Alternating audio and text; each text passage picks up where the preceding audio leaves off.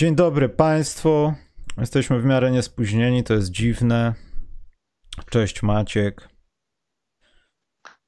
E, cześć Michale. Dzisiaj będzie pełen entuzjazmu program, bo taka yy, taka pora roku. Czekaj, bo się zaczytałem. Bzyk dostał pierwszy zestaw Tiso z koła Fortuny.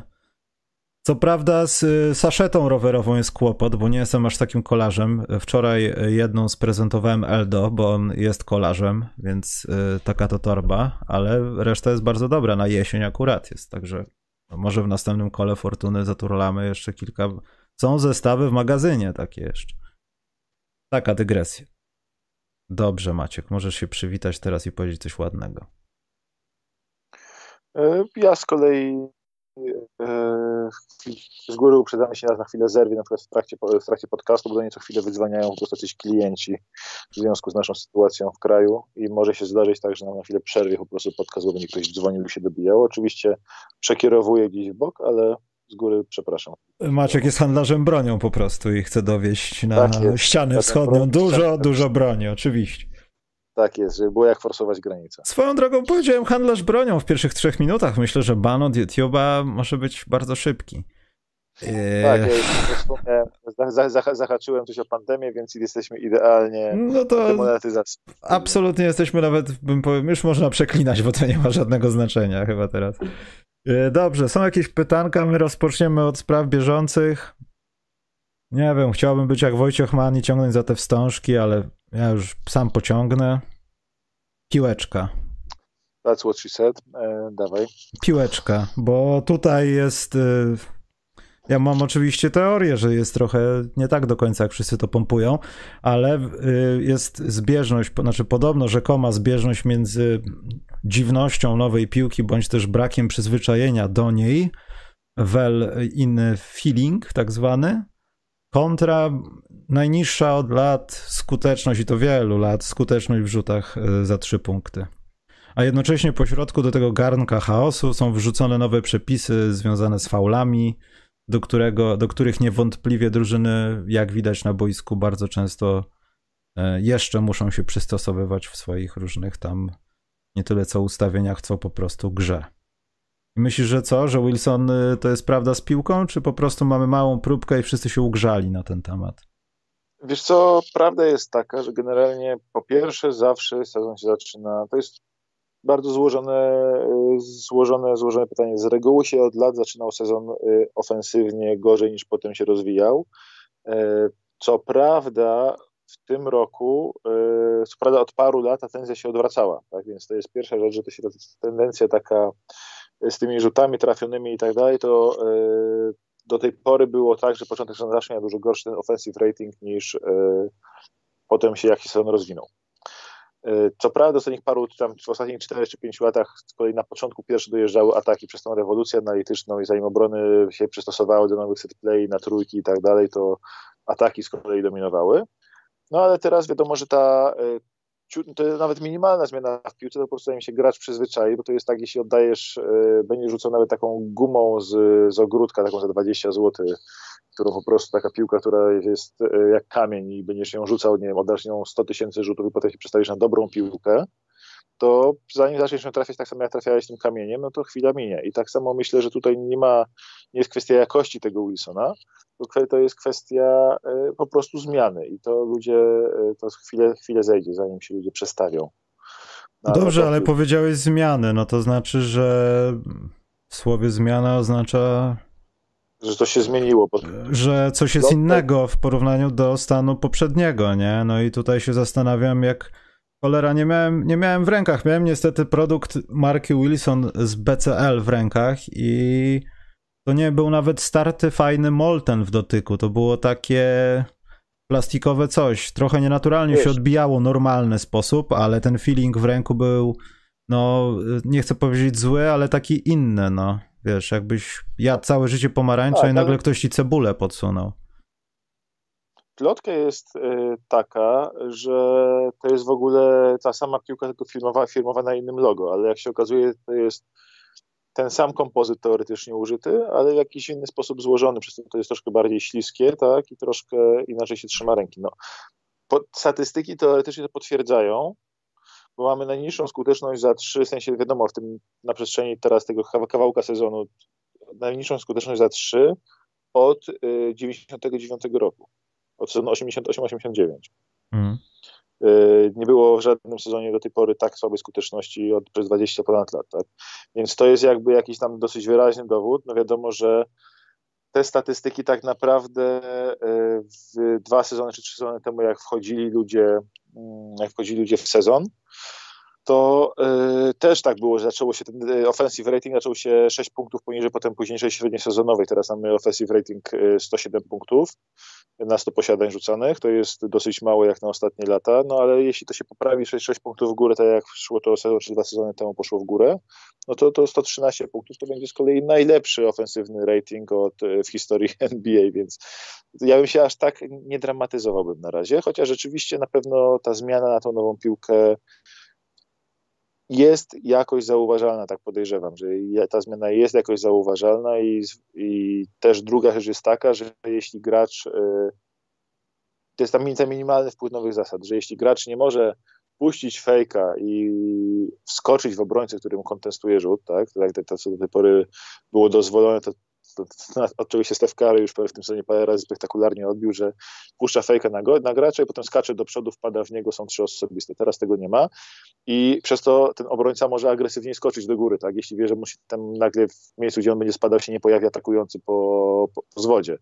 Więc y, to też na pewno minimalny wpływ ma. I taki kombinacja takich minimalnych rzeczy spowoduje, że rzeczywiście te osobiste są y, słabe a, i też osobiste są najsłabsze od y, czterech lat w tym momencie. Nie wiem, tak, tak, tak, tak naprawdę są one najsłabsze od 8 lat, tak?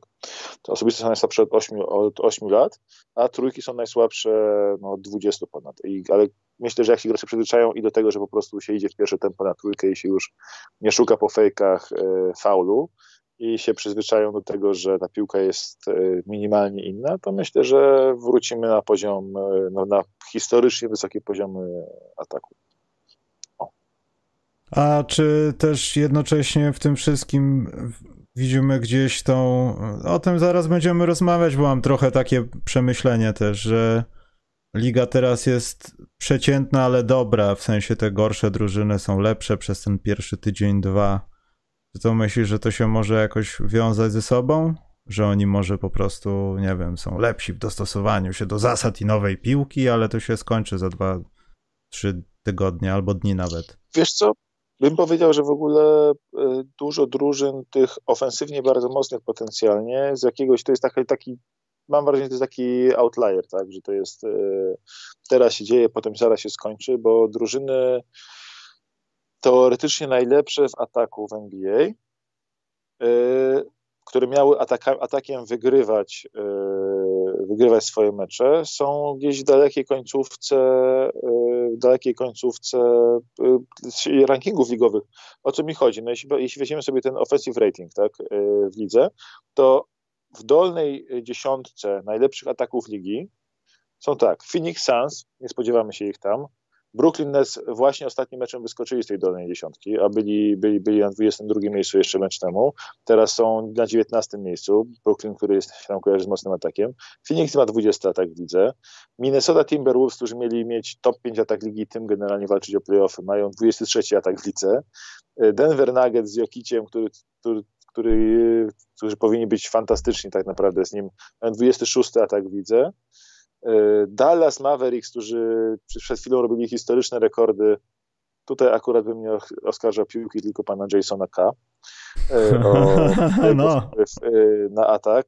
Dallas Mavericks mają koszmarny atak, mają 27 atak, widzę, to jest spadek z top 2 ataków przez ostatnie 3 lata.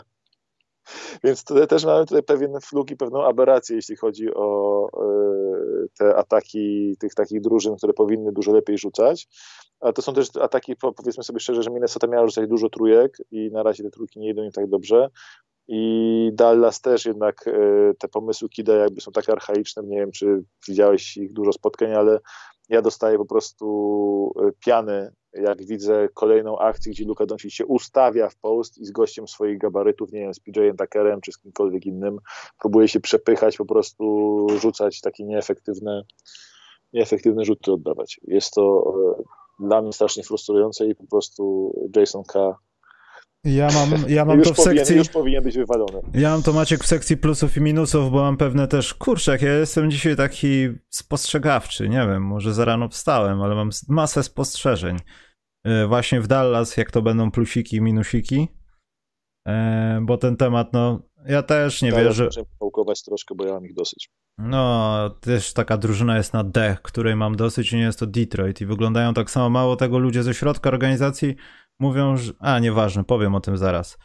Yy, wydaje mi się, że to jest za dużo, za dużo pompowania tego z tą piłką. Myślę, że wyjdziemy na prostą w grudniu i jeszcze każdy z nas Tak, kupi sobie Wilsona i, i w ogóle, a może jakieś Wilsony będą do rozdania u nas w podcaście? No ja nie wiem.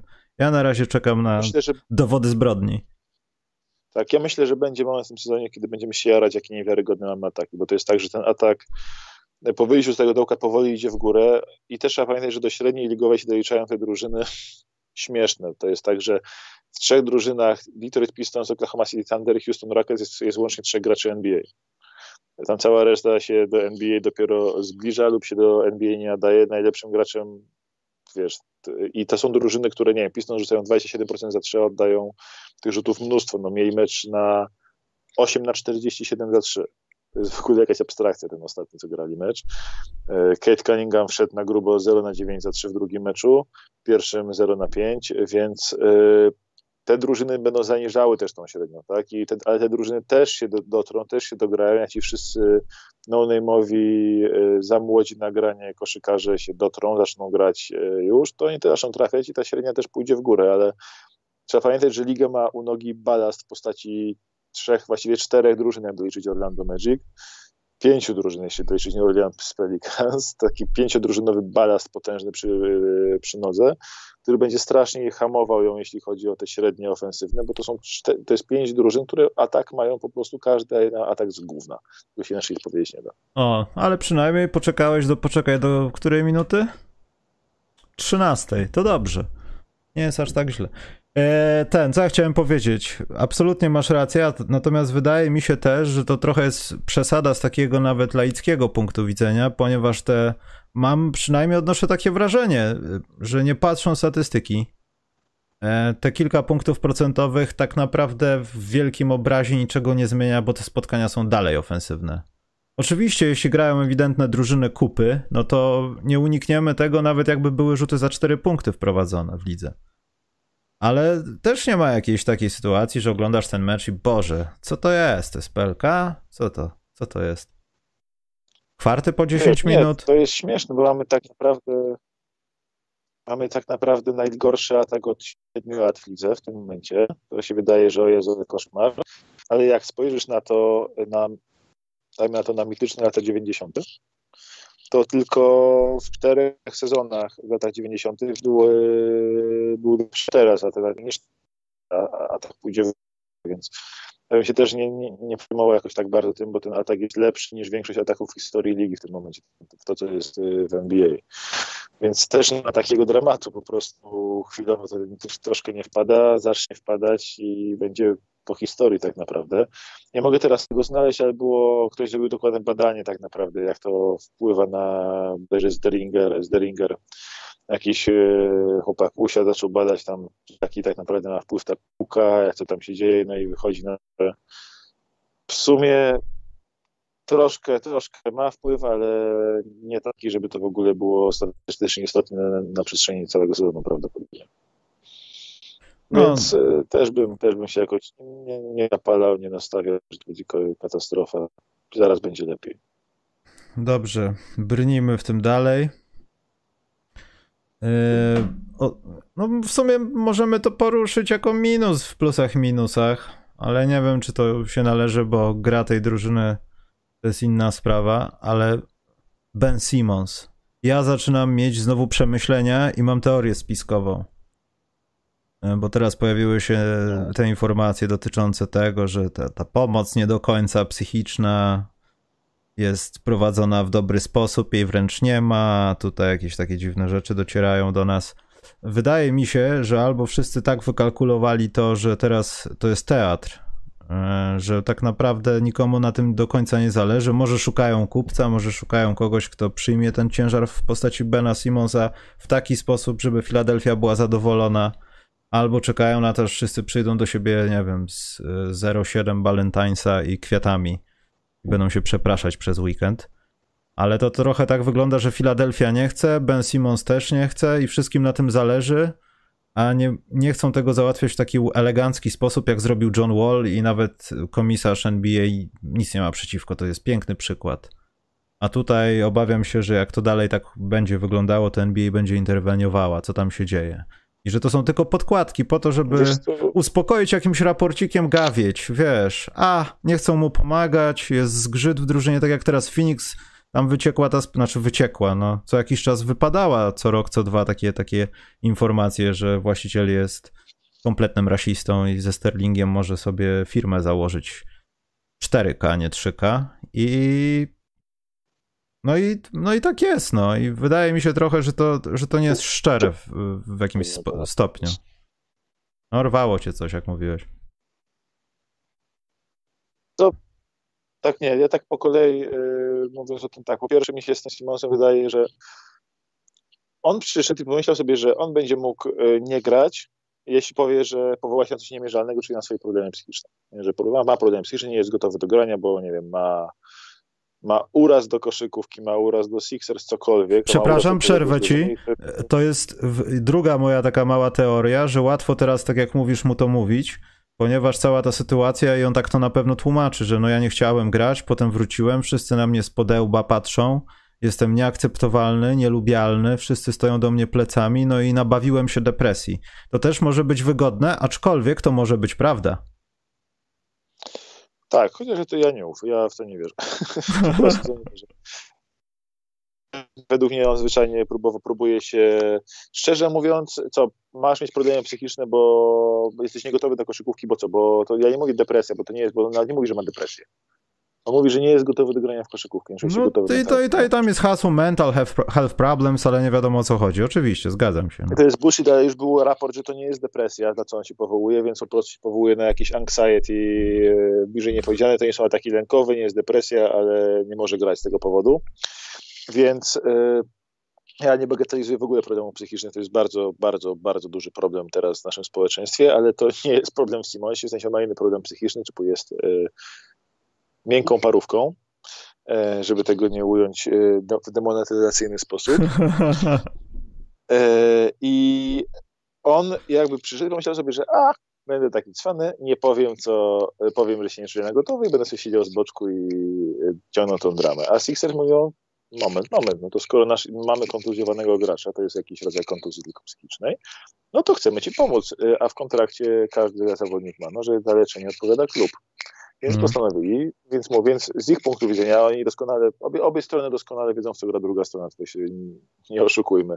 Więc oni wiedząc, że w co gra Simons, powiedzieli, dobra, słuchaj, przychodzimy, nasi specjaliści tobą zajmą, pomogą ci wyjść z tej twojej problemu psychicznego, jesteś dla nas najważniejszy, zdrowie naszych graczy, bla, bla, bla. No a Simons mówi, moment, moment, z czego oni mają mnie leczyć, skoro ja nie jestem chory, no to trzeba, się nie zgadzam na takie, żeby mnie jacyś zewnętrzni leczyli i diagnozowali, bo jeszcze powiedzą, że jestem zdrowy i każą mi grać. Więc on, on, nie chce jakby teraz dopuścić do siebie tych specjalistów, żeby go nikt nie diagnozował. W Sixers y, mają wy, dosyć wyraźny cel w tym naciskaniu z dopuszczeniem, bo będą jak będą naciskać, żeby dopuścił, a on będzie tego konsekwentnie odmawiał to znowu wchodzą w protokół, protokół Kawaja Lenarda, którego y, co prawda Spurs nie użyli, ale którego drużyny mają prawo użyć, że jeśli gracz odmawia leczenia e, przez klub i zajmowania się przez klub, to mają prawo znowu zacząć go karać. Więc jeśli on tak dalej nie będzie chciał pozwolić sobie e, pomóc, że tak powiem, no to oni zaraz go ukażą zamiast mu pomagać. I i wróci to do punktu i znowu Simons poczuje mecz 2, że ej, naprawdę mnie ukarali, no to wróci i powie właściwie to jest sumie nie ma problemu psychicznych, mogę grać. I potem złapie kontuzję jakąś fantomową kostki, znowu będą go badali i tak dalej, i tak dalej. To będzie taka drama ciągnąca się, bo on się zaparł po prostu głupio, bo już y, ten obóz pola nie chce wyjść na idiotów po prostu, więc y, będą się, trzymają się tego, że on nie będzie grał, więc Sixers nie zagra. Zresztą przecież Simons się pożegnał już dwa razy z kolegami z drużyny, powiedział, że więcej z nimi nie zagra, nie chce ich widzieć na oczy. Więc teraz troszkę ciężko wrócić w takie środowisko, nie? Więc i mamy taką sytuację i mi się wydaje, że tak będzie się będzie się powolutku, powolutku to toczyło, aż w końcu pojawi się opcja na wyciągnięcie Damiana Lillarda albo Townsa, albo kogokolwiek innego, e, żeby wyjąć i wtedy Sixers tego Simonsa z przyjemnością oddadzą, nawet coś do niego dopłacą, byle tylko mieć inną gwiazdę za niego, a nie trzech, trzech roleplayerów. ESPN, który zawsze jest hiperdelikatny we wszystkich tego typu sprawach, e, przechodząc przez sprawy rasowe, zostając na sprawach właśnie tutaj klubowych, ma taki nagłówek e, sprzed kilku dni, e, chyba dwóch, bo tutaj, nie, sprzed dwóch dni, że Simons odmawia pomocy od lekarzy wysłanych przez Sixers i jest takie zdjęcie, jakby się uśmiechał i tak zakrywał się palcami, jak mała dziewczynka, wiesz, tak chichotał trochę. I to chyba jest y, wyczuta dobrze sytuacja. Bo normalnie nie byłoby czegoś takiego, bo to jest zbyt duży przypadek, żeby tego typu zdjęcie. Wystarczy wejść na profil, znaczy profil, stronę Philadelphia 76ers na ESPN, to jest pierwszy news. Sobie każdy, kto chce, niech wejdzie, zobaczy. To jest takie dosyć metaforyczno-alegoryczne. Dobrze. Nie no, mówmy się, oni nie są, Sixers nie są głupi i Sixers będą to po prostu, yy, będą go naciskali. On nie jest, on, nie powiem, że nie jest głupi, szczerze mówiąc, ale się zaparł. No i będzie taka przepychanka trwała, ale mówię, w końcu to jest, to wszystko zmierza do tego, że on w końcu odejdzie prędzej czy później. E, tylko my, myślę, że Sixers powiedzieli już wyraźnie, że wiedzą, że mogą Simonsa sprzedać w każdej chwili, ale tylko za roleplayerów, a oni nie oddadzą gwiazd za roleplayerów, bo dużo trudniej jest pozyskać gwiazdę niż roleplayera. W związku z tym Ben, poczekasz sobie.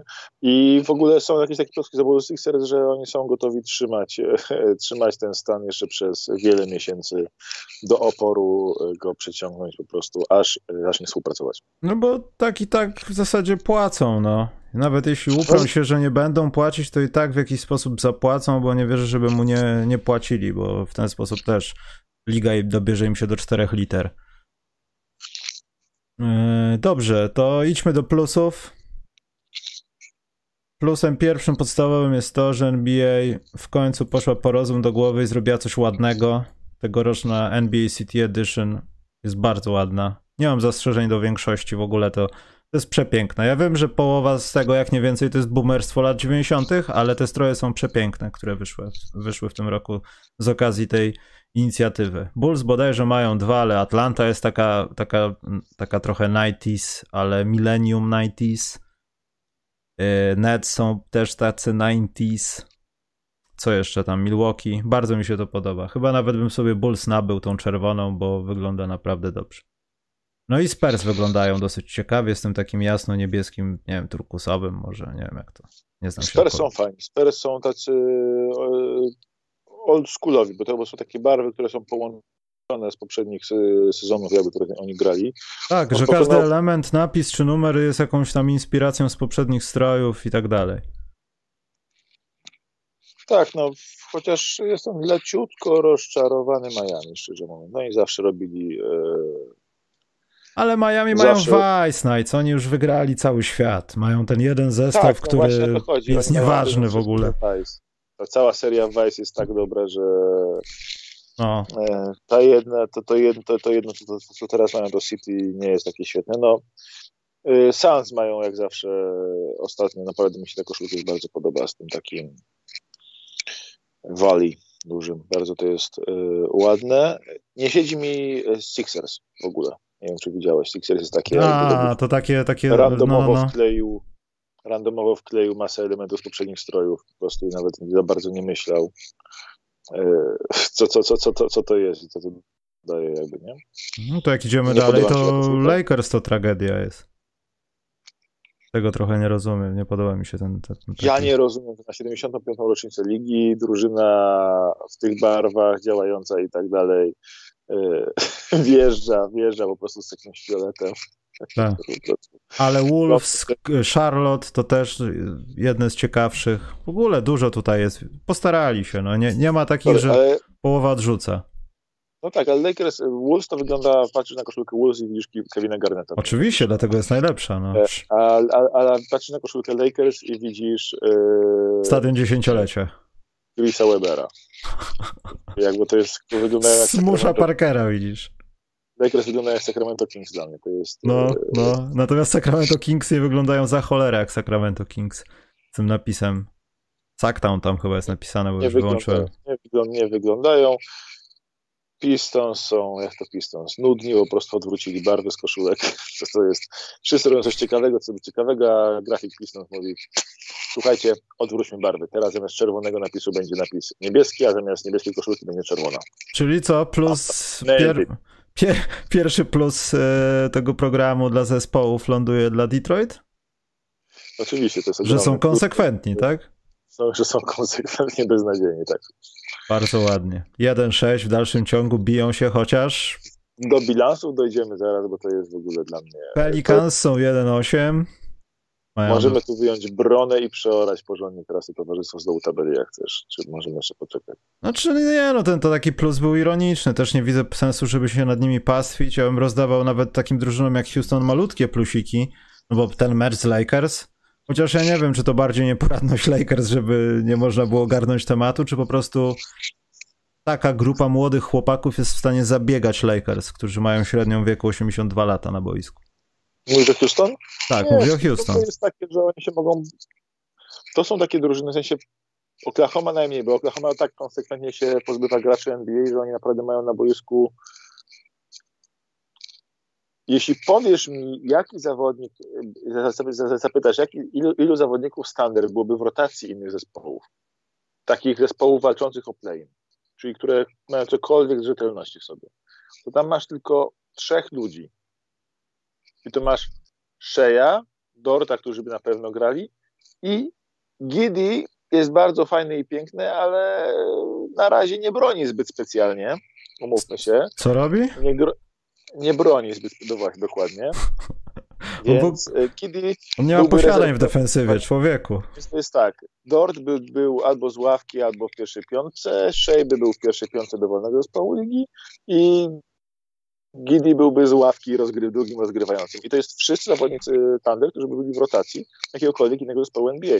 Nawet w Pistons jest lepiej, jeśli o to chodzi. I Thunder są bardzo konsekwentni. Oni się będą potykać o wygrane tylko wtedy, kiedy jakiś zespół przyjdzie na nich po prostu mając kompletnie wywalone na dany mecz. Typu, no kurde, gramy w back-to-backu z jakimiś lamusami, chłopaki, rzucamy tylko za trzy pierwszej kwarcie.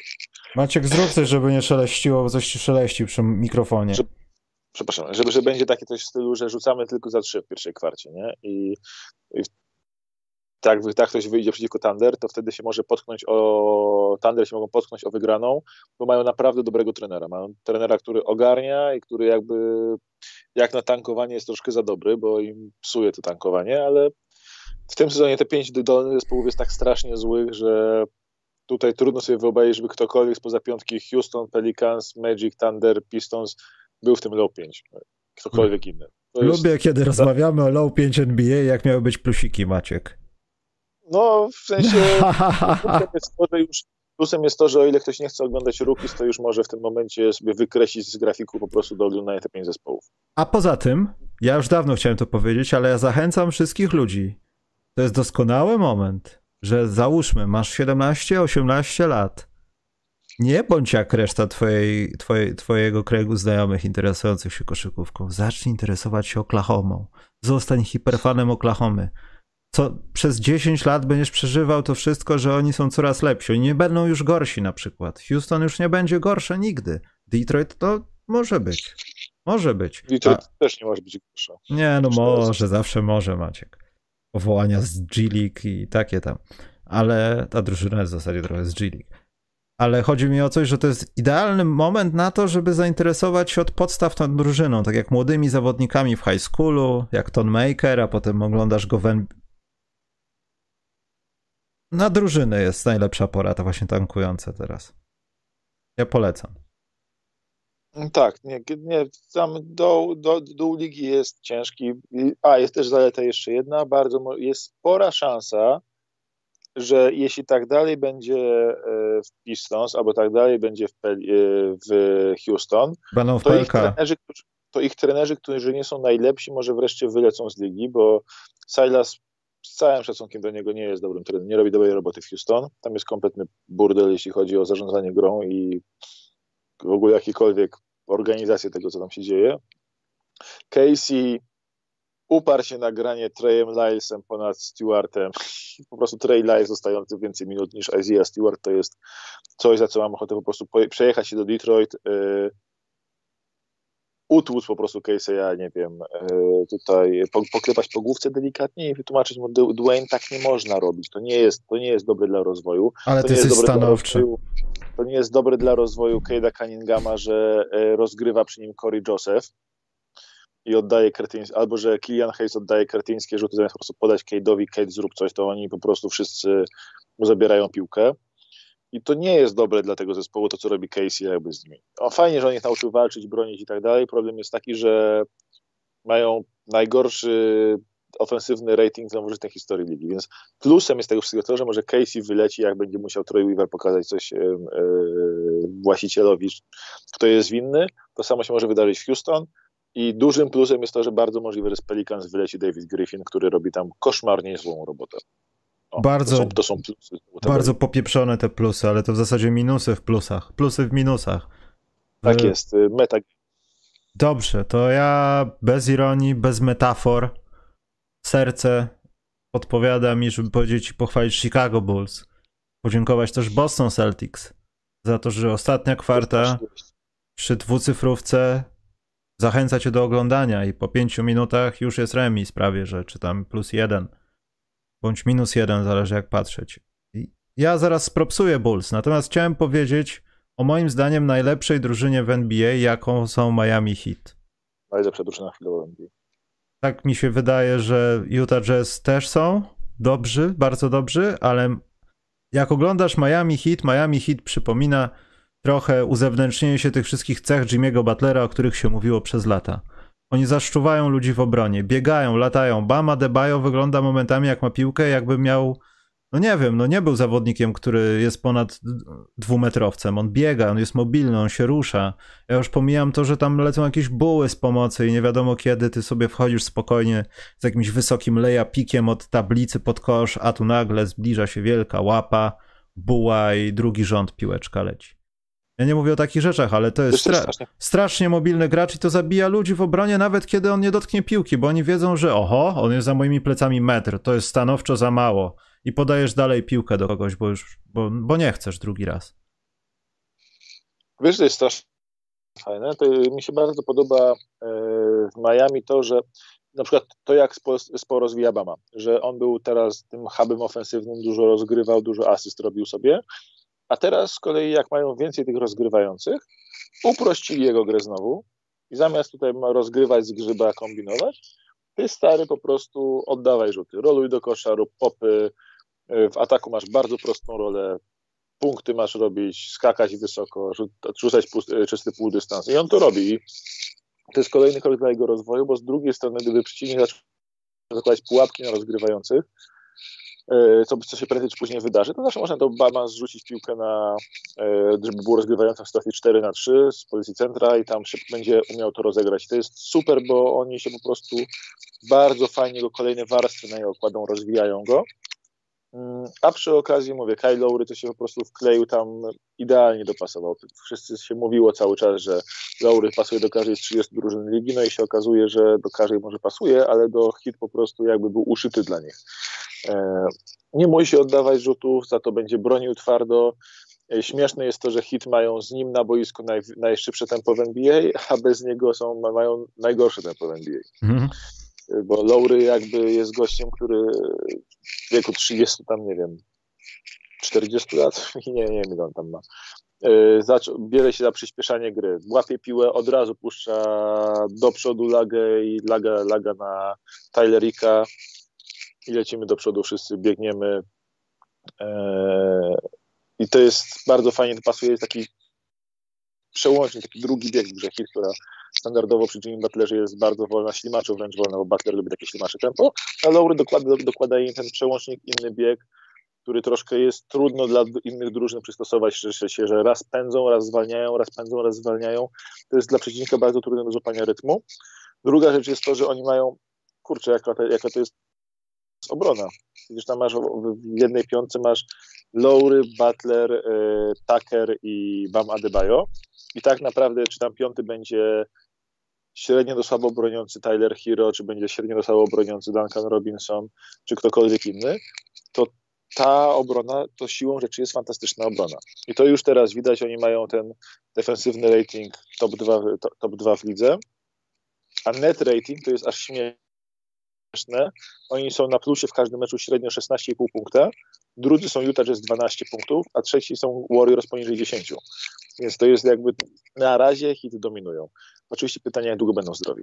Mm. To jest takie podstawowe pytanie, bo oni mają, wiesz, Spolstra stworzył zajebistą ławkę z niczego, wykreował tych gości takich, którzy po prostu, jak tam, oni tam zawsze jakiś tam e, Martinów, Okpale, czy dowolne inne wynalazki tam tworzą tych ludzi po prostu z powietrza. I oni są dobrzy. Ten Max Strus, który teraz jest kontuzjowany, też wychodzi i jest zagrożeniem z trójkami. Każdy się stoi przy nim z ręką ciasno, bo wiadomo, że on rzuci za trzy. I mają ten taki fabrykę tych takich roleplayerów i oni, to, to jest wszystko fajne, ale jak wejdą do playoffów zdrowi, to w playoffach ograniczą rotację nie, do 7-8 graczy i te, tam dopiero będą mocni. Na razie pewnie zaraz się przyklączą jakieś kontuzje, Laury wypadnie z pachwiną na 3 tygodnie, Butler z paluszkiem na miesiąc e, i ten bilans tak zrobi mniej, mniej fajny, bo ci roleplayerzy są nieźli jako roleplayerzy, ale jak będą musieli robić, brać duże role, pewnie aż tak to różowo nie będzie wyglądało, więc oni nie skończą sezonu jako lider wschodu. Będę zaskoczony pozytywnie, jak skończą w top 4 w ogóle wschodu, ale w playoffach samych sobie na miejscu każdej drużyny bym się ich bał. Oni są, wydają się być dosyć blisko y, Nets i, i, i Bucks w tym momencie. Poza tym tam też jest y, no, obrona obroną, ale oni się rzucają w zasadzie. W... Oni nawet nie starają się tak do końca ciebie zablokować, jak rzucać, albo po prostu zabrać piłkę, ale zmusić cię do. Jeśli oczywiście wszystko idzie po ich myśli, no to będą to robić, ale jeśli nie idzie, to zmuszają cię do wykonywania niewygodnych dla ciebie rzutów, wymuszania jakichś w ogóle rzutów, których nigdy byś nie oddał w danym momencie, bo są głupie, a, ale i tak nie masz wyjścia, więc spróbujesz. I oni po prostu terroryzują ludzi. Poza tym, jeśli grają w ataku, to robią to też w nieskomplikowany sposób. I to, I to wszystko jakoś się tak zazębia, że to takie niby jest proste, ale bardzo skuteczne, wiesz. A poza tym pomagają ludzie, taki Tyler Hero. No, wielu wątpiło, że ten chłopak zacznie grać yy, tak jak grał nie tak dawno. No, na razie stoi w ogniu strasznym. No. Jakby tak dalej grał, to jest MIP już mamy sprzedane. Dobrze. Eee, Jeszcze jedna rzecz, no? to jest ciekawe. Oni są, słuchaj, mają drugi atak i drugą obronę w lidze, ale co ciekawe, i w ataku, i w, po obu stronach parkietu są tuż za liderem, czyli są drudzy, wiesz, offensive rating najlepszy w lidze jest 114,6 Philadelphia 76ers, Hit mają 114,3, ale są dwa punkty lepsi od, od trzeciego zespołu, czyli od Knicks. I tak samo w obronie. Są tuż za liderem z Warriors, są dwa punkty lepsi od trzecich y, Jets. Więc to widać, jest taka totalna dominacja na razie. No, maszyna wyglądają jak czołg, ale mówię, to zaraz się przyglądną jakieś małe urazy i y, fajnie, że ich zobaczyliśmy takimi, takimi, jakimi są, ale naprawdę fajnie będzie zobaczyć ich w zdrowych playoffach i niech dla mnie mają bilans na koniec sezonu 44-38, to mi wystarczy, byle weszli do playoffów i tam pokazali y, ten puzzle, który teraz pokazują przy takiej ilości słowa fajnie na temat jednej drużyny Milwaukee, tfu, Milwaukee, Miami jest bardzo dobry. Dobrze, y, plus następny, bo obiecałem, Chicago Bulls, tak. Powoli zgadzam się z niektórymi teoriami, z częścią absolutnie nie. Poza tym, tak jak przy ostatnim nagraniu, w zasadzie pod koniec, okazało się, że Patrick Williams zrobił sobie kuku. E, trzeba brać to pod uwagę, ale e, wygrywają mecze w dalszym ciągu i to już nie są, no dobra, no może z tym Bostonem można się uczepić, że Boston gra w tym sezonie tak, że to na pewno będzie jakiś minus, ale ale Bulls są Bulls i ci wszyscy zawodnicy naprawdę Demar DeRozan 37 punktów czy coś? Przecież ja, ja to nawet nie pamiętam, kiedy tacy zawodnicy w, w strojach Bulls biegali, żeby rzucać tyle punktów i jeszcze w ważnym meczu.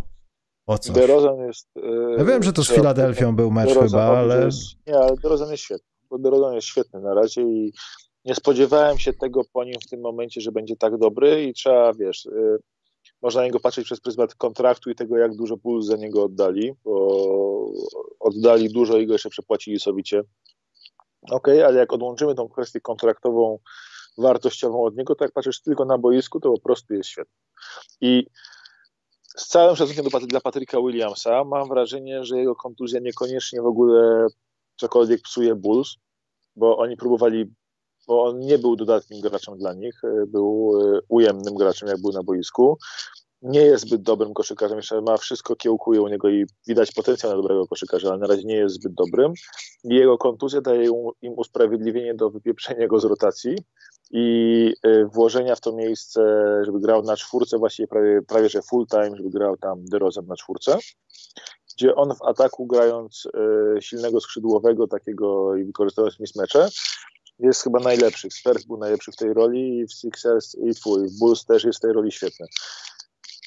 Problem mam taki mały z Bulls, że oni oczywiście te mecze zaczęli troszkę trudniejszy grafik od tego meczu z Knicks, tak, ale w tym, na tym trudniejszym grafiku są 2-2. Bo z Knicks przegrali jednym rzutem, e, z Jazz wygrali bardzo ładnie, z Bostonem wygrali bardzo pięknie, ale Boston z się. Sixers e, przegrali, więc są takie cztery pierwsze poważne mecze i dwa wygrali, dwa przegrali. Nie, nie pompowałbym się tak jeszcze tak bardzo Bulls, bo zaczęli na bardzo słabym terminarzu, trzeba to pamiętać, to 4-0 to było takie właściwie obowiązkowe, a, a mają w tym momencie Bulls też piątą najlepszą obronę w lidze, do czego się wliczają dwa mecze e, z e, Pistons, gdzie Pistons zdobyli łącznie Pistons z dwóch meczach przeciwko Bulls zdobyli 88 i 82 punkty. I to potwornie pompuje obronę Bulls. Bez tych dwóch spotkań Bulls mają zupełnie średnią obronę. Więc ja bym fajnie, plusik, grają, są, wreszcie jest koszykówka w Chicago, ale to nie jest aż tak dobra koszykówka, jak pokazuje bilans według. No, to, to też chciałem powiedzieć. Maciek, dalej szeleścisz. Nie wiem, czym szeleścisz, ale szeleścisz dalej czymś podejrzanym. Przepraszam. Proszę. Nikt tego nie będzie słuchał, jakby tak szeleściał, szeleścił. Hałasował.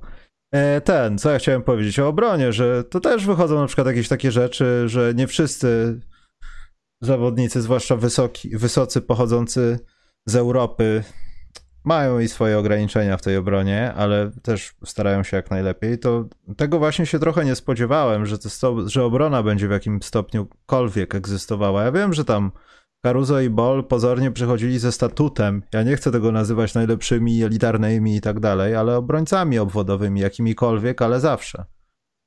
E, no i, no i to tak trochę wygląda, że ci ludzie zostali trochę też tak dobrani, że może ktoś coś tam widział, tego, to, to defensywne, ale nikt tego może nie potrzebował. I to jest dosyć ważne, że tam ta ofensywa i tak by przyszła.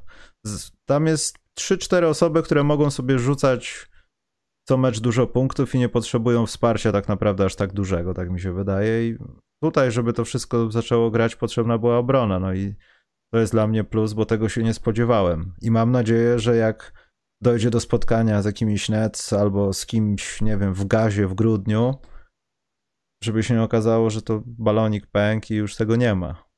Bo też tak no, może być. Ja ja jestem ciekaw, co będzie dalej z Bulls, jakby, bo mam wrażenie, mówię, że ta obrona jest napompowana. Oczywiście e, ławka ich e, naprawdę fajnie broni. Defensywnie ich ławka wygląda super. E, bardzo, mm, bardzo mi się to podoba, jak ich ławka broni, zwłaszcza te takie line-upy, gdzie tam na przykład jest właśnie Caruso, gdzie są tacy ci, ci wszyscy dziwni ludzie wychodzą się, tacy, wiesz, Derry Jones Jr., Tony Bradley, pojawiają się tu już kompletnie kolejni, kolejni Greenowie w NBA, kolejny Jay Green w NBA. E, pojawia się i tak, i ta, ta ławka jest ok, ale tam na przykład te, ta ławka, tej ławce brakuje punktów i dlatego Derek White pewnie będzie ważny, żeby wrócił do formy dobrej, grał cokolwiek. To też powinno im pomóc. No zobaczymy. Ja Bulls, y, dla Bulls z mojej strony mały plusik, ale jakoś nie, nie jestem tak optymistyczny jak większość względem. Ja, ja, ja jeszcze ten.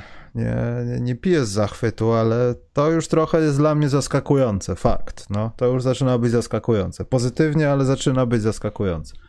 Tylko, że to tak jak rozmawialiśmy o skutecznościach, to jest mała próbka, więc plus musi być, ale nie ma co się podniecać też za specjalnie. E, dobrze, ja mam takie dwa małe, takie niespodziewane plusy. Dla Wizards, że dalej unoszą się ponad powierzchnią, ale to może długo nie potrwać. I dla Toronto Raptors, że do, tą, do tej powierzchni, na tą powierzchnię wracają, jak gdyby. Oni też może terminarzowo nie najgorzej, ale mimo wszystko no nie powinni wygrywać tych spotkań, które wygrywali. No, na przykład Spacers dwa razy. Tak mi się trochę Mówisz wydaje. o Toronto? O Toronto, tak. Wiesz co, Toronto jest y, super. Toronto jest super. Van Vliet jest super znowu. Van Fleet to jest w ogóle straszny kat. Ja go próbowałem w każdej lidze, w której gram, e, zrobić buy low na nim, jak tam zaczął pierwsze dwa mecze od nietrafiania, ale niestety fantazji nikt nie chce mi go sprzedać. Nie wiem czemu. Zawsze jak się zgłaszam takiegoś gracza, to się nagle okazuje, że on jest więcej wart niż powinien być. Mhm. E, w każdym razie Van Fleet jest super i naprawdę jest tak super przez duże S. E, ale oni też mają, no nie wiem, Scotty Barnes przyszedł do ligi i wygląda prawie jak All-Star. No, to jest abstrakcja jakaś. No ale to co trzy dni się zmieniało. Iwan Mobley wyglądał jak Hall of Famer. To potem Scotty Barnes przegiął pałę i zaczął wyglądać jeszcze lepiej. Oni co tydzień Scotty wyglądają Barnes... świetnie. Duarte, dwa pierwsze dni, Boże, ten chłopak jest już Hall of Famerem. Ale słuchaj, Barnes, y, Barnes po prostu wygląda cały czas, póki grał. No teraz sobie nadwyrężył kciuk to jest śmieszne, nawet nie ma wybitego tego kciuka.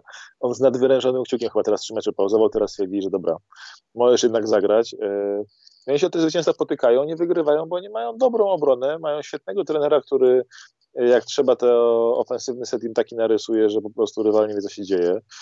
E, są w 15 najlepszych ataków, są w 10 najlepszych obron. To jest taka mają szóstą właściwie obronę, widzę, tak?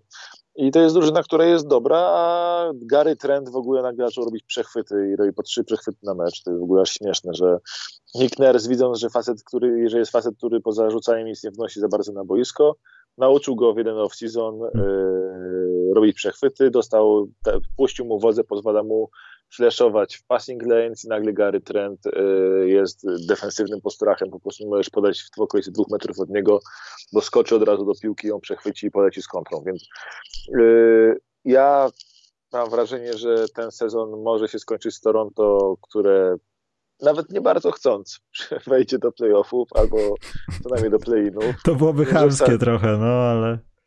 Bo oni przecież bez Siakama jeszcze są. Dokładnie. Jeszcze bez Siakama. Oni jeszcze oni na przykład, oni są bez żadnych, oni nie mają centra nawet żadnego w zespole.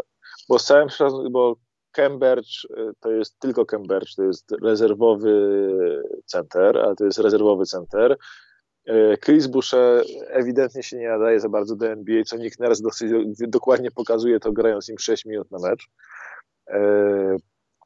A Precious Achua, którego bardzo kocha Masai Ujiri, bardzo chce mu dać szansę pokazać afrykańską siłę w tym gościu, jaki jest niesamowity, na razie jest koszmarny. I fajnie, że robi switche w obronie i może gra, grać po switchu, ale niespecjalnie zbiera piłkę w ataku, mimo że to, co robi, to, to co powinien robić, tylko rodowanie do kosza i wsadzanie z góry, to on zamiast tego robi co, co, całą masę dziwnych rzeczy, podejmuje kretyńskie decyzje, ma mecze na center, center rolujący do kosza center, ma mecze na 1 na 9 z gry, jest za mały na tą pozycję teraz, jest jednym z najgorszych rotacyjnych graczy w NBA w tym momencie, nie licząc dolnej piątki zespołu w lidze. E, a i tak oni a i tak się potykają o te zwycięstwa, wygrywają i wydaje się, że będą jeszcze tylko coraz lepsi. W ogóle uważajcie, Toronto jest po prostu zawsze w gazie, a Nick Nurse jest top 3 trenerem ligi, to myślę, że trudno z tym dyskutować. Maciek, Artur B. ma dla ciebie informację. Jaką? Nie szaleścić. Nie, żartuję. Spojrzałem na czat właśnie, bo chciałem, chciałem sprawdzić, jak, jak długo y, zajmią, muszą zająć nam minusy, bo mamy kilka pytań tutaj. Więc musimy wypluć kilka plusów jeszcze, Maciek, i, i idźmy do minusów i róbmy pytania. Dobra, to ja mam jeszcze plusik, y, bo to tak, jazz są tak dobrzy, że ich przeoczamy właściwie, a jazz to jest maszyna. Oni przychodzą, E, przegrali tylko chyba z, z Chicago? Nie. O, ale czekaj okiem, bo się zagubiłem teraz. Utah Jazz, Utah Jazz. Przegrali tylko jeden mecz na razie. No nie mają jedną porażkę i przegrali z Bulls tylko, no. Przegrali tylko z Bulls, ale to jest profesjonalna drużyna koszykówki. Po prostu robią swoje, jak maszyna wygrywają, wygrywają, wyglądają jak drużyna, która będzie miała najlepszy bilans po sezonie zasadniczym, bo po prostu wyglądają troszkę, taki jest vibe od nich idący hmm, Milwaukee Bucks Baden-Holzera z ostatnich lat, że po prostu automatycznie wygrywają spotkania. Przychodzą, wygrywają, ich system wygrywa, gracze tu, tu, tu rzuci Bogdanowicz 20 punktów, tu Mitchell 30, tu Rudy Gobert z samymi wsadami zdobędzie 24. Jeszcze mają ten e, z ławki smallballowe line-upy. Hassan Whiteside wygląda nieźle w tych małych minutach, co gra.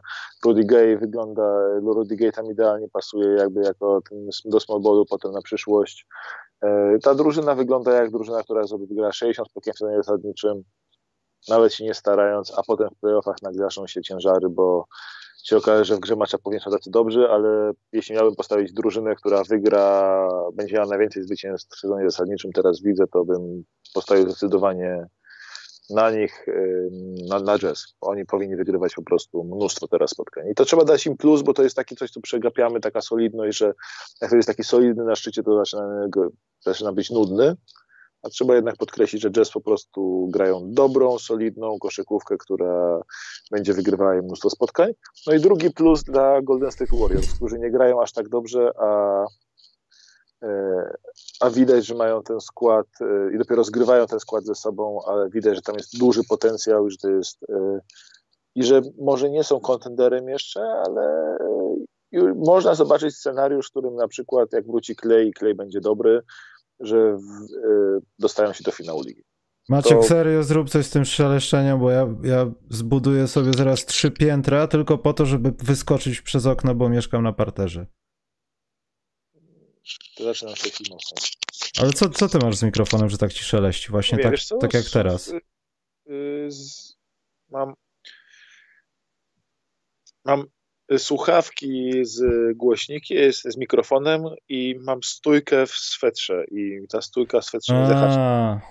I jak yes. trzymam w ręku mikrofon, to jest Po 53 okay. minutach doszliśmy do... Tutaj ktoś napisał, że to samo miałeś z jakością dźwięku na, na post-prime'owym nagraniu. A tam akurat to była wina moja, bo nie umiem kompletnie tego e, obsługiwać, dopasowywać dźwięków w tym programie, który mi powiedziałeś, tym OBS Studio. Tam to jest jedyny dobry program do tego macie. Ja mam problemy z dostosowaniem tego po prostu. No to nie wiem, to musiałbym odsłuchać. Dobra, słuchaj, e, plusy dałeś, Golden State też chciałbym dać. Ja chciałbym dać takie dwa zera, znaczy kilka zer takich dla Atlanty i dla Milwaukee. Atlanta miała wygrywać mecze, a tak naprawdę wygrywa mecze koniecznościowe. Bo tych takich e, ważnych ostatnio nie może wygrać. Ja nie mówię, żeby od razu łupali się z Nets i, i przejeżdżali po nich dwudziestką, no ale Sixers mogli, padli na z Wizards 1-1, co prawda bilans, no ale mimo wszystko to nie wygląda za dobrze na start sezonu i Mam nadzieję, że Atlanta się nie zakopie. To samo dotyczy Milwaukee, ale o nich się jakoś specjalnie bym nie przejmował, bo wygrali z Pistons ostatnio, przełamali serię trzech porażek bodajże. Także ten tak, mecz z Wolves, wow, naprawdę wow. Minnesota była wtedy wow, już nie jest. To było coś fajnego i oni są na zero dla mnie. Razem z Phoenix Suns, przepraszam. Wiesz co, Bucks grają z jednym starterem chyba od trzech spotkań. Oni mają tam gra Janis, Janis gra, a oprócz tego z, pierwszej piątki u nich nie ma w tym momencie Jaru, Chrisa Middletona, Dante DiVincenzo i Bruka Lopeza. Oni grają, tam gra, a oni nie mieli jakoś bardzo głębokiego składu, więc to jest drużyna, która wychodzi y, w pierwszej piątce z tym gorszym Kumpo. E, tam Tanasis przecież potrafi od pierwszej minuty wyjść teraz. E, Grayson Allen bywa drugim najlepszym graczem. Pat Conaton.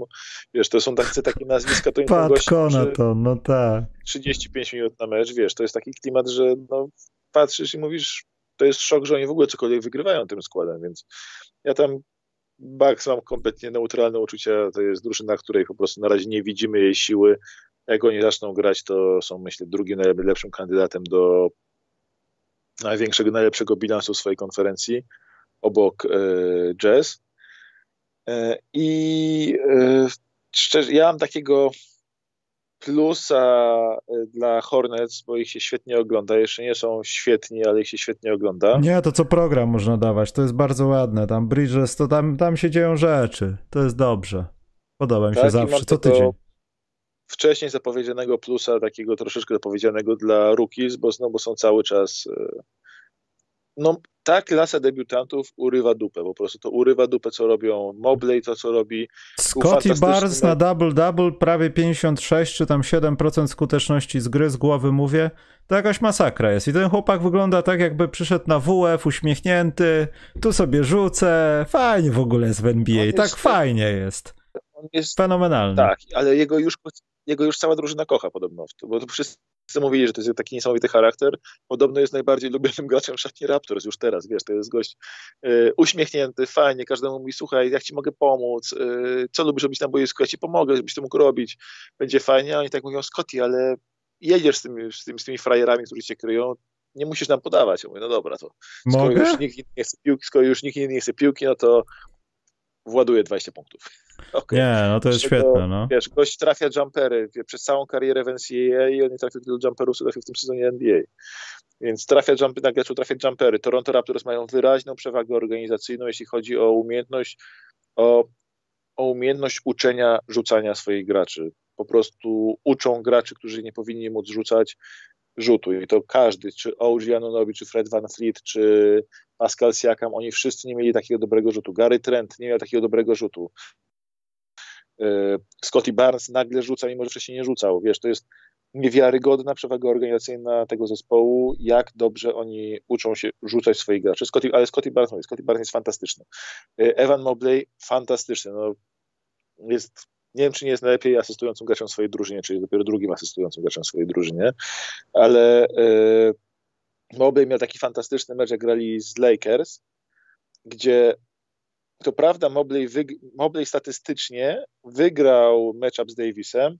Oczywiście w teście oka to było troszeczkę co innego, bo w teście oka się bardzo miał The Hard Way uczył się tego, jak się kryje pick and rolla granego przez gości z poziomu LeBrona Jamesa i Anthony'ego Davisa, bo robił wszystko dobrze, tylko jako ruki nie robił tego błyskawicznie, robił to ciut za wolno, będąc poziomem jedną dziesiątą sekundy do jakiegoś ruchu, do penetracji, tu go LeBron wziął na biodro, to, ale było widać jak się uczy. Każdą kolejną kwartą jest coraz lepszy i w pierwszej, drugiej kwarcie nie miał pojęcia jak tego pick and rolla bronić. W sensie miał pojęcie, ale nie dawał rady. W czwartej kwarcie już zaliczył parę doskonałych rotacji, doskonałych przesunięć w pick and rollu. Ten gość się uczy nawet nie z meczu na mecz, z kwarty na kwartę jest coraz lepszy i to się fantastycznie na to patrzy. Jalen Sachs broni jak broni, ale e, w sensie atakuje jak atakuje, nie może trafić na razie nic do kosza, ale w obronie jest już teraz katem. Jest już teraz w obronie bardzo dobry. Davion Mitchell, off-night, oglądanie tunelowo jego obrony to jest przy, to jest jedyna przyjemność w oglądaniu Sacramento Kings poza oglądaniem Richarda Holmesa. Tam jest Richard Holmes i obrona Daviona Mitchella. Cała reszta się po prostu bolą zęby. Ale Daviona Mitchella się ogląda fantastycznie. Jalen Green, no jego nikt nie nauczył, y, co to jest zły rzut. On nawet nie wie, że coś, coś takiego istnieje. No ale jest elektryzujący. No umówcie to, co zrobił teraz, y, goniąc Lakers sam właściwie tak? Przecież e, on tam miał taką serię chyba trzech czy czterech rzutów w końcówce, że nagle doszli, doszli ich na jeden punkt. Tak. A Jalen Green walił te truje już w pewnym momencie takie, że szczena na ziemi. No, wyglądał, wyglądało to kosmicznie, zwłaszcza, że on na tą trójkę bardzo wysoką parabolą robi ten step back Jamesa Hardena, po którym wali tą taką parabolę prawie Dirka, Dirka Nowickiego, że ta piłka zahacza prawie o sufit hali i wpada i tak do kosza, więc no Rookies się ogląda w tym roku fantastycznie, już nawet nie, ma, nie mówiąc o tych takich z, z drugiego, trzeciego rzędu, właśnie typu yy, zgubiłem, yy, Chrisa Duarte, który też wyglądał fajnie. No, dobrze, dobrze się ogląda. No ja nie wiem, czy drugiego rzędu, to jest drugi strzelec Franz Wagner. No Franz Wagner.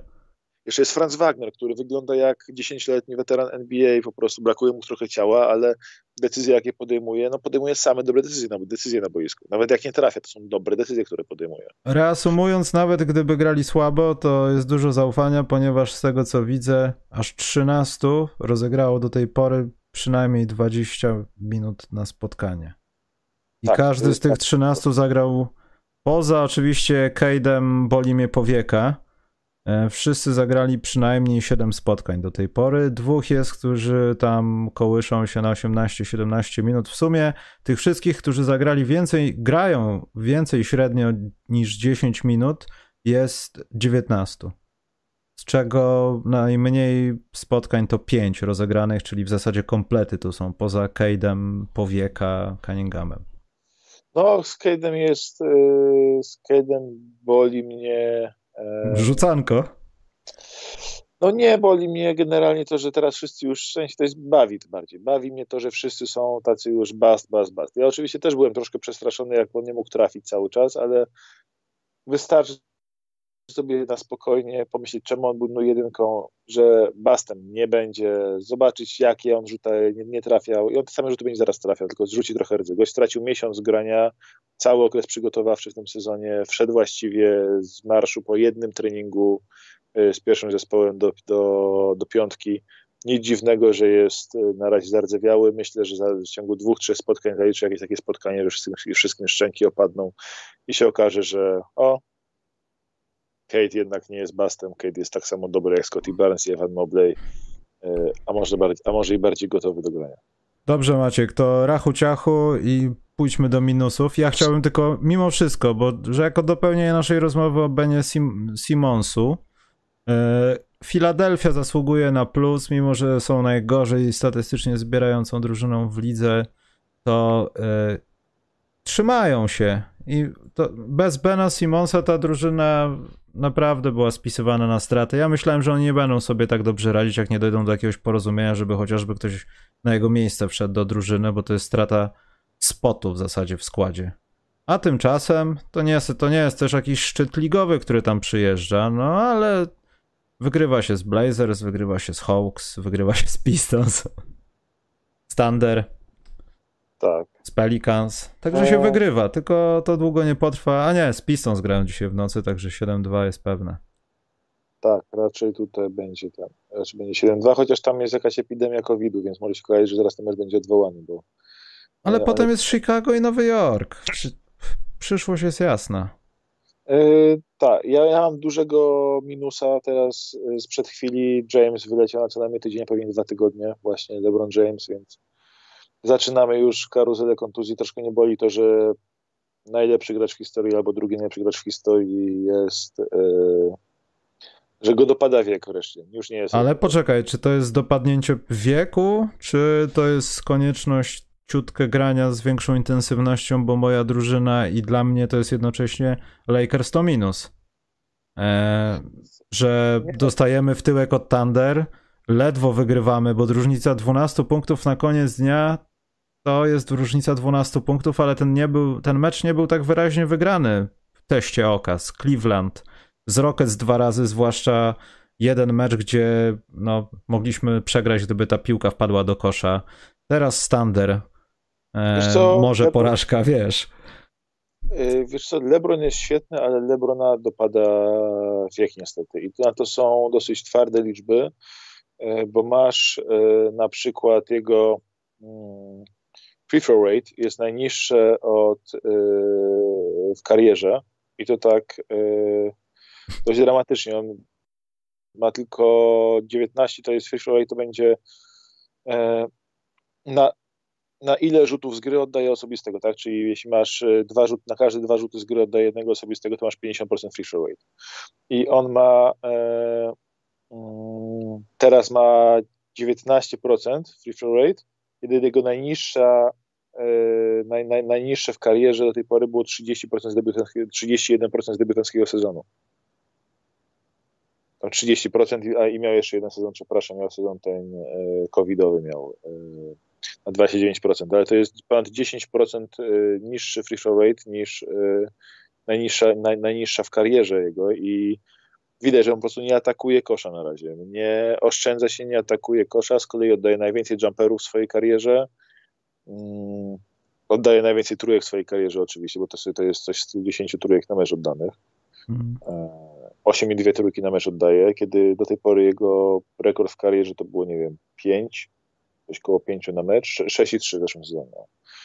Więc to jest znowu, oddaje więcej trójek, mnie się pcha na linię. Te trójki na początku wpadały bardzo dobrze, bo rzucała na 40 parę procent i to się broniło. Teraz przestały te trójki wpadać, to jest tylko 35% za 3, a oddaje ich bardzo dużo. Ma najniższą skuteczność y, z gry w, y, w karierze poza sezonem debiutanckim w tym momencie. Osobistych, nie, jak powiedziałem, nie oddaje zbyt dużo. Dobrze, tak, już nie kopleżącego. Co ty jeszcze nie, wyszukasz? Nie, nie, no ma, ma, ma e, najwięcej strat w karierze jeszcze. LeBron. I teraz, yy, i teraz go yy, i, to mimo, i to mimo, że wcale nie ma naj, najwięcej asyst w karierze, tak? No ale I wiesz, że straty to są też sytuacje, które są wymuszone, bo jakiś gamoń gdzieś gdzieś nie stanął, ja źle podałem, bo on nie, miał być w rogu, a zdjęcia sobie robił gdzieś na obwodzie, wiesz. Ja nie usprawiedliwiam, ale ja wiem, że często zwłaszcza w grze tak inteligentnego na boisku zawodnika, jakim jest James, to, to ta strata paradoksalnie to nie jest jego wina. Chociaż zawsze to jest wina podającego, wiadomo.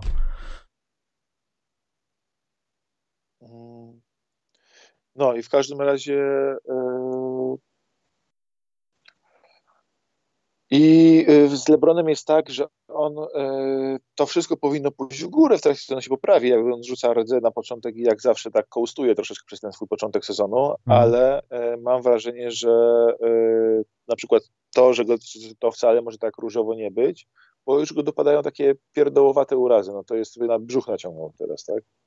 Na naciągnięte mięśnie brzucha. I przez tego dwa tygodnie pauzy on nigdy przez takie rzeczy nie pauzował. Teraz pauzuje, bo po prostu się starzał i już go, go to dopada. Sam mówił w zeszłym sezonie, że pewnie już nigdy nie będzie na 100% fizycznie. To jest jego prime już się skończył. W wieku 37 lat może najwyższa pora. E, ale e, no, umówmy się, że być może tego Lebrona, Lebron nam się powolutku kończy. No, pewnie jeszcze przez parę lat będzie świetny, ale być może już nigdy nie będzie najlepszy na świecie. To takie troszkę minus za to teraz. No, ale to taki, taki... Minus dla, minus dla dziadka, dla, dla czasu. Minus dla czasu i dla... A skoro rozmawiamy o czasie, to sponsorem NBA. E, dobrze, e, następny minus idzie ode mnie do Portland. Ja wiem, że przybycie nowego trenera i to wszystko wiąże się z tym, że trzeba niektóre rzeczy poukładać i tak dalej, ale to jest obrzydliwe. E, patrzeć jak Damian Lillard jest na poziomie 35% z gry, z czego 23 za 3 punkty i to jest, no to jest nieznośne. I nie wiem ile w tym oczywiście jest winy Lillarda, ile w tym winy jest tego, że Lillard po prostu no nie może wpaść w rytm przez to, że ta drużyna może nie do końca funkcjonować przez nowe, nowe rządy. I to jest taki trochę, nie wiem dla kogo, dla Bilapsa, dla drużyny, nie wiem, ale to jest minus. Bo nie chcę oglądać takiego Lillarda, no. Już powoli tam gdzieś są informacje, że tak nie do końca z tym odchodzeniem, bo Lillard się w wakacje widział z LeBronem gdzieś tam niby. Coś było rozmawiane. No także ja, jeśli tak ma być, to Damian, spakuj się, proszę cię.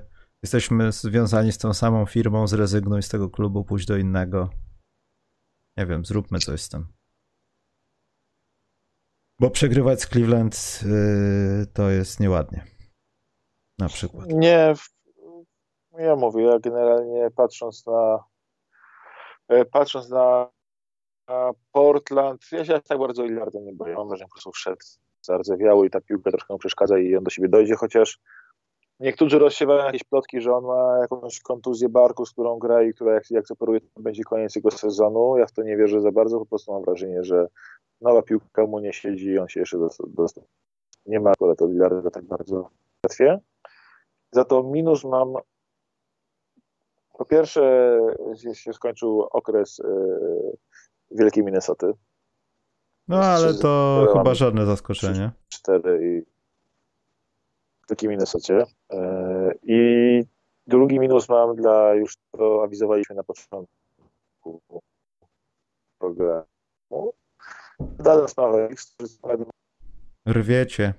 Ale mają, e, mają co prawda bilans 5-3, ale mają za to net rating drużyny, która powinna mieć bilans e, 2-7, e, czy tam 2-6, bo e, są, to jest szósty najgorszy net rating po piątką gównianych drużyn, czyli Houston Pelicans, Magic Thunder, Pistons, to e, Dallas mają bilans, net rating mają minus 5,1, to jest poziom beznadziejny i są naprawdę, ciężko się ich ogląda i ten taki drop-off z Carlyle'a do Kida wydaje się być wyjątkowo brutalny, nawet chyba brutalniejszy niż myśleliśmy, że będzie.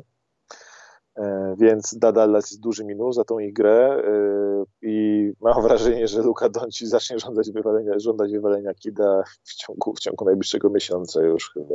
Ale wiesz co, to bardzo słabo. ja tutaj bym podpiął pewne podobieństwo, bo to też od razu będzie minus dla e, Denver Nuggets. Ja wiem, że oni są w tej górnej połówce NBA i, i nie ma Mareja, ale, ale no, sprawiają wrażenie, że wszystko jest w porządku. Natomiast jeśli nie ma Nikoli Jokicia na boisku, ta drużyna przypomina mi bardzo Dallas Mavericks, kiedy na tak. przykład Luki nie ma na boisku.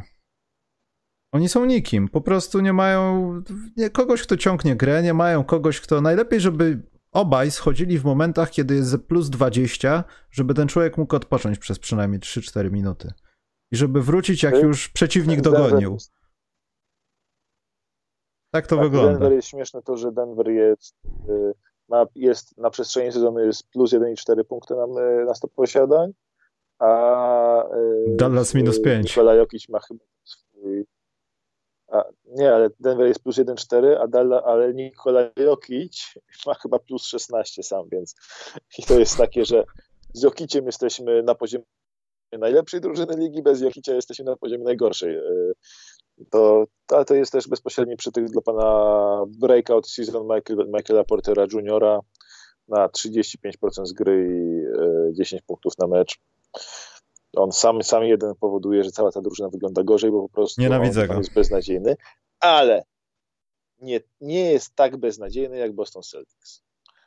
Tutaj z przyjemnością można wypalić do nich z armaty. Po prostu są. E, Boston jest dla mnie pojedynczą, największą negatywną y, niespodzianką w tym sezonie. Ja nie wierzyłem jakoś bardzo, co dałem się przekonać, słuchając podcastu Billa Simonsa, gdzie opowiadał, że tutaj Romeo Langford się rozwinął, Naismith, coś tam, a Boston jest beznadziejny po prostu. Tam jest jeden dobry gracz, nazywa się Al, Horford.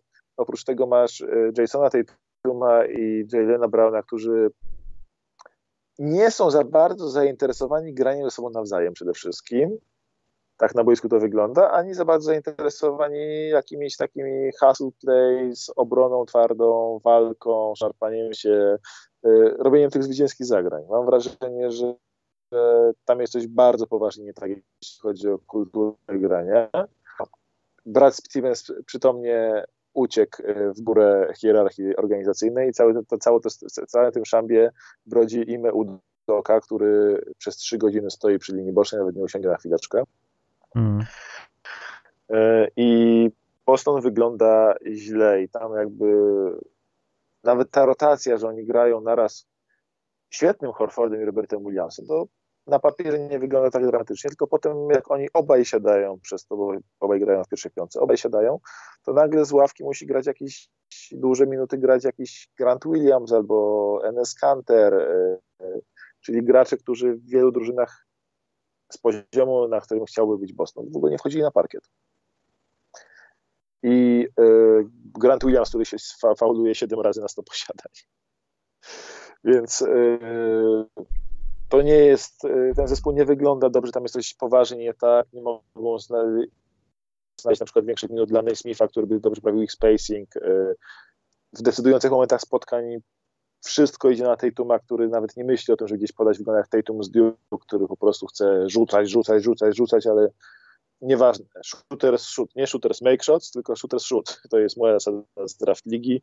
Tak właśnie gra Jason Tatum. E, oddawaj rzuty, nie trafiać, oddawać. Ważne, że oddaję. To jest, ja, ja tak właśnie idę w mecz, trochę 1 na 8 za 3 i mówię, trafiłem, jeden.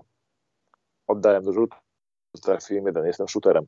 Takim shooterem jest w tym sezonie Jason Tatum i nie, e, nie, ten Boston jest słaby, ten Boston źle wygląda, on się może jeszcze odbiją, ale skoro już po pierwszych dwóch tygodniach wychodzi Markus Smart do mediów i mówi Jalen i Jason nie chcą podawać, to nie wygląda to najlepiej na, na tak, w perspektywie reszty sezonu, co jest tym bardziej smutne, że Al Horford, który tam przyszedł, jest po prostu świetny i gra świetnie. Mhm. Problem jest taki, że tam nikt poza nim nie gra dobrze. Znaczy on wypełnia lukę, która niewątpliwie jest w tej drużynie, natomiast wydaje mi się trochę, że może jest też taki klimat, że drużyna nie chce tego trenera, bo tam ostatnio jeszcze jakieś się zgrzyty ze Smartem pojawiły, to jest nieważne. E, co jest ważne, że Celtics wyglądają trochę tak jak w domu jest rodzeństwo, stłucze ktoś wazon i, i ten drugi albo będzie donosił rodzicom, który to zrobił, albo oboje, obaj, wszystko jedno będą, będą ukrywać, że to, że to nie my, to wiatr. I tak trochę Boston wygląda, kiedy trzeba po prostu ponieść za coś odpowiedzialność w meczu i tak dalej. To tak jak powiedziałeś, no. Tak wygląda trochę, że nawet tych rzutów nie chce się łoić za specjalnie, skoro widzisz, że no kurde, ci Bulls już nas dojechali, wiesz. A ty dalej nie możesz zrobić nie, niektórych tam, rzeczy. Słuchaj, to jest zespół, który powinien być w obronie dobry, tak? Oni, oni mają, słuchaj, yy, obronę w dolnej dziesiątce ligi. Teraz tam wyskoczyli ostatnim spotkaniem. Są w dolnej dwunastce ligi, ale Boston ani nie broni dobrze, ani nie atakuje dobrze. Yy, właśnie sam mówisz, to jest takie przenoszenie odpowiedzialności. Przegrywamy, to mówimy, ej, ty Brown pokazuje, z tej tumem na resztę zespołu, reszta zespołu pokazuje na nich oni według zdobywają 50 punktów na mecz, ale jak grają swoją grę moja, twoja, moja, twoja, moja, twoja, to cała reszta drużyny w ogóle nie ma co robić na boisku. E, no, ja po prostu dostaję też piany, jak widzę takie akcje, że na przykład jest akcja i nagle cała drużyna wraca do obrony, tylko do obrony cała drużyna to jest na przykład e, wszyscy poza Brownem i Tatumem, którzy spacerkiem spod własnego kosza, obrażeni na cały świat albo na siebie nawzajem, wracają, formacja ofensywna, a reszta niech zapieprze do obrony, formacja defensywna i nagle przy powrocie do obrony Al Horford, najstarszy w drużynie, który jest e, w wieku łącznym, w wieku Tatuma i Browna, jest pierwszy pod koszem w obronie, daje tak. dwa bloki w jednej akcji, żeby zatrzymać kontrę, ale y, trzeci dobiegający gracz w końcu trafia nad nim, bo ile może Al Horford skakać w jednej akcji. I to się Boston jest, e, tak jak moim takim, e, jak sobie lubię włączać takie zespoły jak Cleveland teraz i, e, i Charlotte, nawet jak nie wygrywają, po prostu fajnie się to ogląda teraz, to Boston z kolei, mimo że bilans nie jest, e, że powinni być dobrzy, to ich się ogląda potwornie źle. Mhm. Natomiast też wiesz, nie bądźmy takimi purystycznymi dziewicami, że Al Horford robi to wszystko dla zielonego liścia Celtics. Tutaj też chodzi o to, że Al Horford prawdopodobnie swoją grą chce pokazać jeszcze przed playoffami, że chciałby się ukręcić do kogoś, kto będzie walczył o tytuł na przykład. Albo w kategorii następnego myślę... sezonu, jeśli ten cały sezon ma tak u niego wyglądać, no to chciałbym gdzieś tam może jeszcze o coś powalczyć, no. Te czasy Atlanty i tak dalej, to nie mam, nie mam jej ich głęboko w szufladzie. Chciałbym tam wrócić, tam pobyć dobry znowu jeszcze raz wiesz, powalczyć o tytuł, cokolwiek. Myślę, że miał plan, żeby to robić, w sensie miał plan. To Boston miał plan to robić z nim, tylko się okazuje, że Boston się nie nadaje. Dobrze, przechodzimy do pytanek. Chyba, że masz jakiś minus, bo ja mam taki malutki, ale czekam.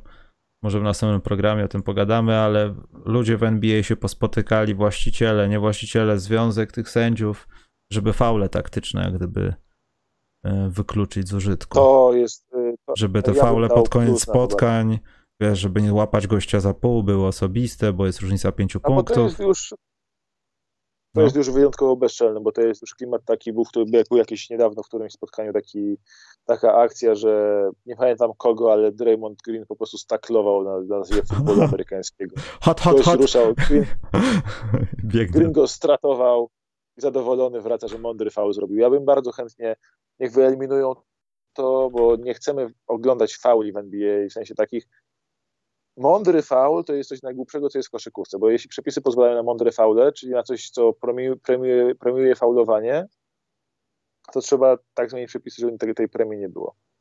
E, przynajmniej według mnie. I bardzo bym chciał właśnie te wyeliminowanie tych mądrych fauli, tych przepisów, tych fauli na połowie typu, że nie chce mi się wracać, to przysram komuś w pośladek, jak mnie mija, sobie wrócę spacerkiem do, do obrony, to jest, y, no, tak nie powinno być. To, to są jakieś różne rozwiązania tego, no nie wiem, Jeff Van Gundy proponuje, żeby za faule w pierwszych 4 sekundach akcji dawać y, dwa osobiste piłkę z boku. To nie jest głupie, nie? Ale żeby coś z tym zrobić, po prostu wyeliminować ten taki korzyść z mądrego faulowania, żeby usunąć instytucję mądrego faulu z koszykówki, po prostu. Jak. No. Więc y, to jest według mnie bardzo dobry pomysł, bo tu zatrzymu- przede wszystkim tu zatrzymuje kontry. Jak zatrzymuje ci kontry, to najciekawsze rzeczy w NBA, takie najbardziej highlighty, że urywa dupy ludziom i tak dalej, siedzą w kontrze. A jak y, połowy tych kontr nie ma, bo ktoś kogoś klepnie w pupkę, żeby nie musieć wracać, to nagle tracimy ogromną, fajną, efektowną część widowiska. Więc y, ja w ogóle mam nadzieję, że oni wprowadzą, a w tym sezonie tego jest eskalacja że jest mnóstwo takich fauli. No wiesz, ale w międzyczasie Maciek zostaliśmy obdarowani takimi rzeczami jak wiesz, clear foul i tak dalej, które niejako mają to wyeliminować, nawet wracając tutaj do europejskiej koszykówki, wiesz, RSBQ i tak dalej, tego typu rzeczy, żeby jednak e, też nie katować kontry, jeśli ten kontakt nie jest za, za duży, ale z drugiej strony, jeśli już goście złapie w pół, to można przegiąć pałę i zagwizdać niesport w niektórych przypadkach. I myślę, że to już trochę jest, ale wyeliminowanie tych, tych rzeczy, absolutnie wycięcie ich, myślę, że też trochę dobry pomysł, bo dla drużyn, dla kibiców to by podkręciło bardziej wydarzenia na boisku, a nie przedłużało je w nieskończoność, bo tak szczerze mówiąc, ile z tych spotkań przedłużonych o osobiste, które były i tak powodowały, że potrzebujesz dwóch posiadań wybronionych i twoich celnych w ofensywie, żebyś wygrał mecz, było wygranych. Bardzo niewiele, jeśli w ogóle jakiekolwiek były, no. Tracy McGrady, dobra. Ale takie są fakty, no i to myślę, że dobrze, powinni to wyciąć. Tylko żeby nie, prze, nie, nie przesadzili z tym, bo, bo to nie jest za dobre. Dobrze, pytanka są. Pierwsze pytanko jest o dress code dla trenerów. Czy już nie obowiązuje od pandemii, gdy zaczęła się bańka, trenerzy są w dresivach. Jak NBA wróciło, to dalej ten trend się utrzyma. Co to za zmiana? Pawko pytał. No tam chyba pojawiła się taka informacja, że, że to, co tam się działo, jest utrzymane, jeśli trenerzy spełniają, i to też dotyczy zawodników, określone warunki, to, to już nie muszą chodzić tylko i wyłącznie w garniturach. To tam gdzieś było dopisane no, też do tego przepisu. Któraś z tych, któraś z tych reporterek e, NBA, to nie wiem, czy Candace Buckner, czy tam któraś inna, e, się śmiała już z tych takich zapinanych takich gol, golfów, powiedzmy, polarów, takich, co paru trenerów już regularnie w tym się pojawia na mecze, takie polary, takie, że masz tylko stójką właśnie zapinania tylko na ostatniej jednej czwartej długości suwaczkiem. To jest jakaś nowa moda wśród trenerów NBA, taka moda e, dziadka, dziadka twojego, który przychodzi na ciasteczka i oni tak się ubierają teraz. To nie wygląda dobrze, ale szczerze mówiąc, e, mam to w. E, Lorenzo, no?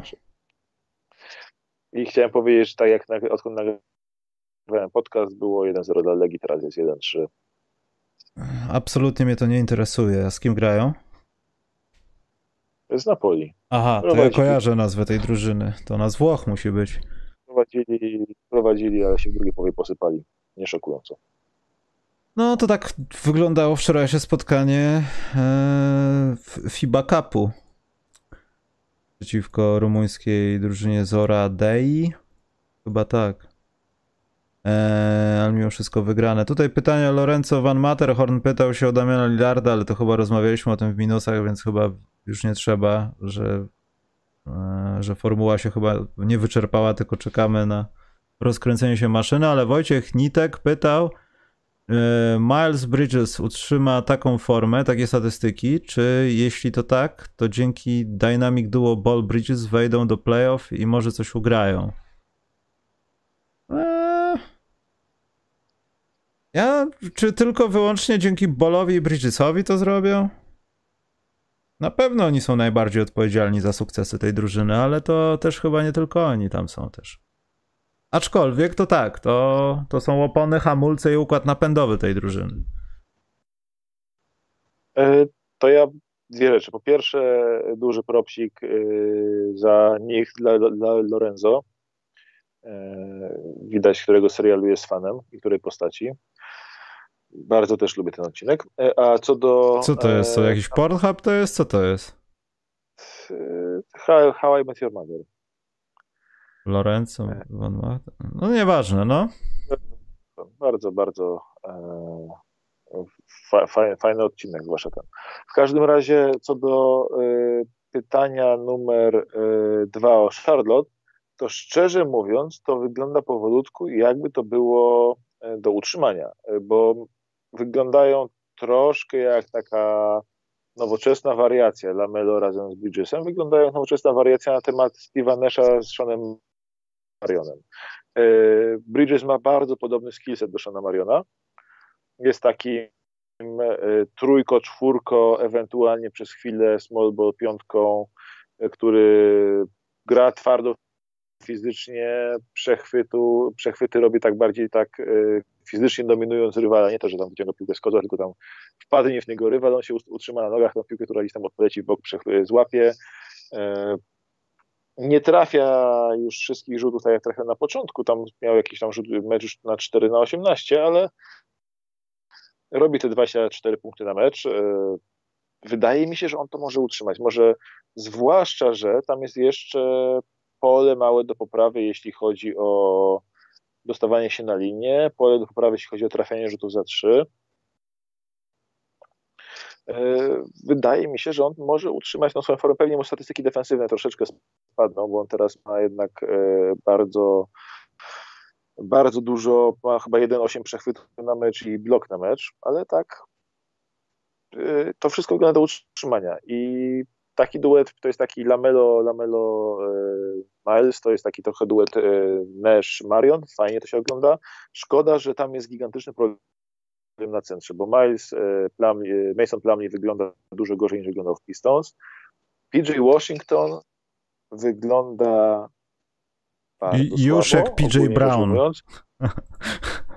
tak, on na, on na centrze jeszcze, jeszcze te line-upy z nim na centrze jeszcze dają radę, Problem jest taki, że wtedy oni przegrywają na zbiórce, więc y, on tam na centrze gra po kilkanaście minut na mecz, a jak wychodzi na silnym skrzydle, to tam jest, on zaczyna jako silny skrzydłowy karierę w NBA, wyglądało, że tam będzie miał karierę.